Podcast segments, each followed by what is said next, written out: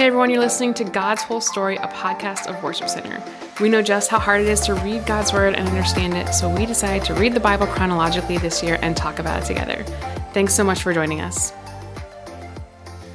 Hey guys, welcome to God's Whole Story. My name is Ryan. I'm here today with Brad, and today we're looking at 2 Samuel 24. Uh, and the primary the primary focus of this thing is that David is going to take a census. Uh, as we read over this passage, we get we get the story as recorded in Second Samuel. We get the story as recorded in First Chronicles. Uh, and as we read over it and then took a little bit of time to talk about it, actually a little bit of time is underselling. We took a bit of time to talk about it. Uh, what actually rises to the top for us is some of these things seem inconsistent. Um, so, like as we were reading over it, we noticed three major differences. The first one is actually how the story starts. Uh, Second Samuel is going to say that the Lord caused this story to start, um, and then the the First Chronicles passage is going to say Satan caused the story to start. Um, if you look at the actual numbers counted in the census, uh, one of the accounts is going to say a small number, another account is going to say a pretty large number. Uh, and then again, when we look at how much was paid for a threshing floor that David purchased, you're going to get a small number in one passage, a pretty big number uh, of gold instead of silver in another passage. So as we look over these uh, inconsistencies, and actually as we look over the reading as a whole, uh, Brad, what stuck out to you as we were talking through these things? Well, I think one of the things that we see really quickly is David going and saying, "Hey, I want to take the census," and even his friends and his his advisors going, "No, don't do it. This is bad." And it, it seems a little confusing to us of like, why is it bad to count people? Um, and, and it, it doesn't seem to make sense. But really, what we need to do is recognize that in Exodus 50, God had already set forward a plan to count people. And David wasn't just going, Hey, I want you to go count people. He was going and saying, I want you to do it and ignore what God said. And that's what's much more significant here is he was not following the plan that God had laid out for them. Yeah, definitely. You can actually find that plan in Exodus 30. So in Exodus 30, uh, it's verses uh, 12 to 16. God basically lays out this is how you take a census this is what you do. And we can actually take away from just the text we read today uh, that there was an understanding or at least an appreciation for that Exodus 30 passage because the people were like, whoa, wait. Um, and so the takeaway is not, and you actually already said this a little bit, the takeaway is not that you're not allowed to count people. It's that the way that David is doing it is 100% not how it's supposed to be done. Uh, and if you do take time to look in Exodus 30, what's interesting to me is that God says, if you don't do this the right way, there will be a plague among your people. Well, and he goes further and actually says, when you're doing this, what I want you to do is raise money from all the people that you're counting so that you can fund the the temple essentially the like temple of the time yeah and that's exactly what david ends up doing even though he messes up the process mm-hmm. it's, it's, a pretty inter- interesting text uh, overall i think what we get from it is this idea of god's sovereignty uh, how he is making all these things come into play, which is how you can reconcile the way that both of these passages start. So, Second Samuel says that God is kind of at the center of this. Uh, First Chronicles says that Satan is kind of at the center of this. That's not. That doesn't have to be seen as a contradiction. Uh, Second Samuel is wanting us to understand the sovereignty of God in all situations. We've actually seen that play out in several of the stories. If you've been listening to the podcast uh, over the past several weeks, we've talked a lot about how God is in control despite all these things that people are doing. And what the first Chronicles passage is trying to do is show us like how uh, messed up and how fallen the people have become. And so what we see is the author of Chronicles saying, "Hey, Satan is stirring up David because there's evil at the center of this because people are fallen." And Second Samuel is saying, "God is at the center of this because I care very much about the sovereignty of God and the way that He uses human events to accomplish what He wants."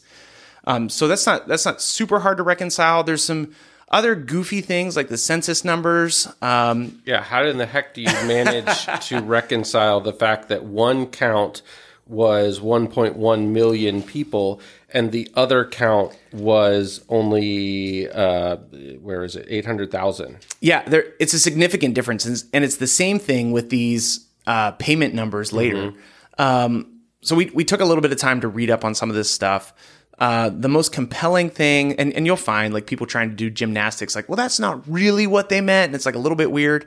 Um, I think the thing that I read that was the most convincing to me is that actually the two books are counting different kinds of numbers of people. So one is telling us exactly how many fighting men are present and able in the whole Israel and Judah, uh, with the the omission of like two tribes, I think. Um, the other book is recording those additional people uh, in addition to the army, which is already counted, which actually makes a decent bit of sense, I think. So there's already a standing army in Israel. Those people are already accounted for. So one book is giving us the additional count, the other book is giving us the full count. Um, the other interesting piece is the difference in money that gets paid. Uh, one is a small, what is it, 50 shekels of silver? Right. And the other is like 600 shekels of gold, I think. Yeah. Um, what's happening there is we're just actually getting two different accounts of what is being paid for. The 50 shekels of silver is paying for oxen and stuff to build the fire and this small little plot of land. The gold is being paid for this enormous plot of land that surrounds the entire threshing floor where they're going to build this whole temple complex that includes a palace and everything else. Uh, that plot of ground is still over there. I mean, you can go visit this place right now. It's an enormous plot of land. So it's a it's a it's a pretty big piece that's going to obviously be worth more than 50 shekels of silver. So what I would say is what was actually paid was 600 shekels of gold, 50 pieces of silver as well, which brings it all into total and into context. Um, does this move the ball much in your personal life as you strive to study scripture? Probably not. Um, I confessed how much I like that nerdy stuff just two days ago, and Mandy called me on it. Um, wh- why does this actually even matter, Brad? Does it matter? It can. Uh, you know, one of the tenets of, of faith that a lot of people hold to is what's considered the inerrancy of Scripture. It basically means that the Bible by itself does not have any errors. And uh, that is something that a lot of people really hold as a, as a central tenet of their faith there's there's struggles with that. And sometimes then we look at this and we're going hey are we justifying two stories that that maybe we shouldn't? You know it's hard to to understand all the time. Um, and there's lots of different parts in here. We have to remember that none of this was written in english. So there are translation differences. There is understanding and cultural differences. There's all those kind of things that happen um, that you can still maintain and hold on to the inerrancy of scripture and go hey i don't quite get why these pieces mesh together. And and also I think it's important as we're we're reading this is recognizing that the authors were focused on different things. And you've seen it. You've probably read two news articles that the the the authors of the news articles were standing in the same place but they report on it differently. And that's some of what's happening here. It doesn't mean one's right and one's wrong. It's just they're they're taking different parts of the story in and you're telling you because they're taking it from a different purpose. Yeah, exactly. Um, I I do think it's worth drilling into the specifics. I do think it's worth understanding, you know, the two different accounts of the same story. Of course, there's going to be differences. Um, and that just because there's two different stories doesn't mean that we can't trust the Bible, we can't believe what it says. That's right. I think the the real world takeaway for us is probably found in the way that David does this census. I think that God calls us to do things in a certain way, right? He calls us to live life in a specific fashion, in a specific manner.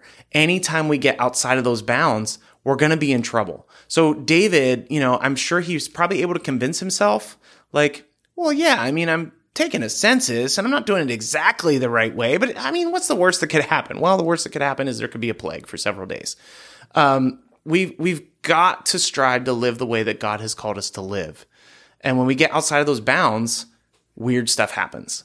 And so if, if you're looking for just like a tangible takeaway for the day, like take a minute and consider the, the steps that you're taking, the ways that you're living, the choices that you're deciding are you doing those in a manner that is exactly what God has called you to do? Or are you kind of convincing yourself that, like, well, it's, it's pretty close? And you don't want to be pretty close. we want to actually live in a way that God has called us. We want to be able to be authentic, real followers of Jesus, not just pretty close. And anytime we're pretty close, we're actually just falling short of what we've already been called to do. So, um, hopefully, you're getting something out of this. Maybe today you're like, sweet, now I understand. Maybe today you're like, man, stop talking about all the weird numbers. Uh, great news. We won't be talking about that tomorrow, sort of. we'll see you then. Bye. 2 Samuel chapter 24, starting in verse 1. Once again, the anger of the Lord burned against Israel, and he caused David to harm them by taking a census. Go and count the people of Israel and Judah, the Lord said to him. So the king said to Joab and the commanders of the army, Take a census of all the tribes of Israel, from Dan in the north to Beersheba in the south, so that I may know how many people there are. But Joab replied to the king, May the Lord your God let you live to see a hundred times as many people that there are now. But why, my lord the king, do you want to do this? But the king insisted that they take the census. So Joab and the commanders of the army went out to count the people of Israel. First, they crossed the Jordan and camped at Aroer, south of the town in the valley, in the direction of Gad. Then they went on to Jazer, then to Gilead in the land of Tahtim Hodeshai, and to Dan Jaan around Sidon. Then they came to the fortress of Tyre and all the towns of the Hivites and Canaanites. Finally, they went south to Judah as far as Beersheba. Having gone through the entire land for nine months and twenty days, they returned to Jerusalem. Joab reported the number of people to the king. There were 800,000 capable warriors in Israel who could handle a sword and 500,000 in Judah. 1 Chronicles 21. Satan rose up against Israel and caused David to take a census of the people of Israel. So David said to Joab and the commanders of the army, Take a census of all the people of Israel, from Beersheba in the south to Dan in the north, and bring me a report so I may know how many there are. But Joab replied, May the Lord increase the number of the people a hundred times over. But why, my lord the king, do you want me to do this? Are they not all your servants? Why must you cause Israel to sin? But the king insisted that they take the census, so Joab traveled throughout all of Israel to count the people. Then he returned to Jerusalem and reported the number of people to David. There were 1,100,000 warriors in all Israel who could handle a sword, and 470,000 in Judah. But Joab did not include the tribes of Levi and Benjamin in the census because he was so distressed at what the king had made him do. 2 Samuel 24. But after he had taken the census, David's conscience began to bother him. And he said to the Lord, I have sinned greatly by taking this census. Please forgive my guilt, Lord, for doing this foolish thing. The next morning, the word of the Lord came to the prophet Gad, who was David's seer. This was the message Go and say to David, This is what the Lord says I will give you three choices. Choose one of these punishments, and I will inflict it on you. So Gad came to David and asked him, Will you choose three years of famine throughout your land, three months of fleeing from your enemies, or three days of severe plague throughout your land? Think this over and decide what answer I should give the Lord who sent me. I'm in de- a desperate situation, David replied to Gad, but let us fall into the hands of the Lord, for his mercy is great. Do not let me fall into human hands. So the Lord sent a plague upon Israel that morning, and it lasted for three days. A total of 70,000 people died throughout the nation, from Dan in the north to Beersheba in the south. But as the angel was preparing to destroy Jerusalem, the Lord relented and said to the death angel, Stop, that is enough. At that moment, the angel of the Lord was by the threshing floor of Araunah in the, the Jebusite. When David saw the angel, he said to the Lord, I am the one who has sinned and done wrong, but these people are as innocent as sheep. What have they done? Let your anger fall against me and my family. 1 Chronicles 21. God was very displeased with the census, and he punished Israel for it. Then David said to God, I have sinned greatly by taking this census. Please forgive my guilt by doing this foolish thing. Then the Lord spoke to Gad, David's seer. This was the message Go and say to David, This is what the Lord says I will give you three choices. Choose one of these punishments, and I will inflict it on you. So Gad came to David and said, These are the choices the Lord has given you. You may choose three years of famine, three months of destruction by the sword of your enemies, or three days of severe plague, as the angel of the Lord brings devastation throughout the land of Israel. Decide what answer I should give the Lord who sent me. I'm in a desperate situation, David replied to Gad, but let me fall into the hands of the Lord, for his mercy is very great. Do not let me fall into the hands of humans. So the Lord sent a plague upon Israel, and 70,000 people died as a result. And God sent an angel to destroy Jerusalem. But just as the angel was preparing to destroy it, the Lord relented and said to the death angel, Stop, that is enough. At that moment, the angel of the Lord was standing by the threshing floor of Araunah the Jebusite. David looked up and saw the angel of the Lord standing between heaven and earth with his sword drawn, reaching out over Jerusalem. So David and the leaders of Israel put burlap put on burlap to show their deep distress and fell face down on the ground. And David said to God, I am the one who called for the census. I am the one who has sinned and done wrong. But these people are as innocent as sheep. What have they done? O Lord my God, let your anger fall against me and my family. Do not destroy your people. 2 Samuel 24, verse 18. That day Gad came to David and said to him, Go up and build an altar to the Lord on the threshing floor of Araunah the Jebusite. So David went up and did what the Lord commanded him. When Araunah saw the king and his men coming toward him, he came and bowed before the king with his face to the ground. Why have you come, my lord the king? Araunah asked. David replied, I have come to buy your threshing floor and to build an altar to the Lord there, so that he will stop the plague. Take it, my lord the king, and use it as you wish, Araunah said to David. Here are oxen for the burnt offering, and you can use the threshing boards and ox yokes for wood to build a fire on the altar. I will give it all to you, your majesty, and may the Lord your God accept your sacrifice. But the king replied to Araunah, No, I insist on buying it, for I will not present burnt offerings to the Lord my God that have cost me nothing. So David paid him fifty pieces of silver for the threshing floor and the oxen. David built an altar there to the Lord and sacrificed burnt offerings and peace offerings, and the Lord answered his prayer for the land, and the plague on Israel was stopped. 1 Chronicles 21, verse 18. Then the angel of the Lord told Gad to instruct David to go up and build an altar to the Lord on the threshing floor of Araunah the Jebusite. So David went up to do what the Lord had commanded him through Gad. Araunah, who was busy, uh, who was busy threshing wheat at the time, turned and saw the angel there. His four sons who were with him ran away and hid. When Araunah saw David approaching, he left his threshing floor and bowed before David with his face to the ground. David said to Araunah, Let me buy this threshing floor from you at its full price. Then I will build an altar to the Lord there so that he will stop the plague. Take it, my lord the king, and use it as you wish, Araunah said to David. I will give the oxen for the burnt offerings, and the threshing boards of wood for fire at the altar, and the wheat for the grain offering. I will give it all to you. But King David replied to Araunah, No, I insist on p- buying it for full price. I will not take what is yours and give it to the Lord. I will not present burnt offerings that have cost me nothing. So David gave Araunah 600 pieces of gold in payment for the threshing floor. David built an altar there to the Lord and sacrificed burnt offerings and peace offerings. And when David prayed, the Lord answered him by sending fire from heaven to burn up the offering on the altar. Then the Lord spoke to the, the Lord spoke to the angel who put the sword back in its sheath. When David saw the Lord had answered his prayer, he offered sacrifices there at Araunah's threshing floor. At that time, the tabernacle of the Lord and the altar of the burnt offering that Moses had made in the wilderness were located at the place of worship in Gibeon. But David was not able to go there to inquire of God because he was terrified by the drawn sword of the angel of the Lord. Then David said, This will be the location for the temple of the Lord God and the place of the altar for Israel's burnt offerings. 1 Chronicles 22, verse 2.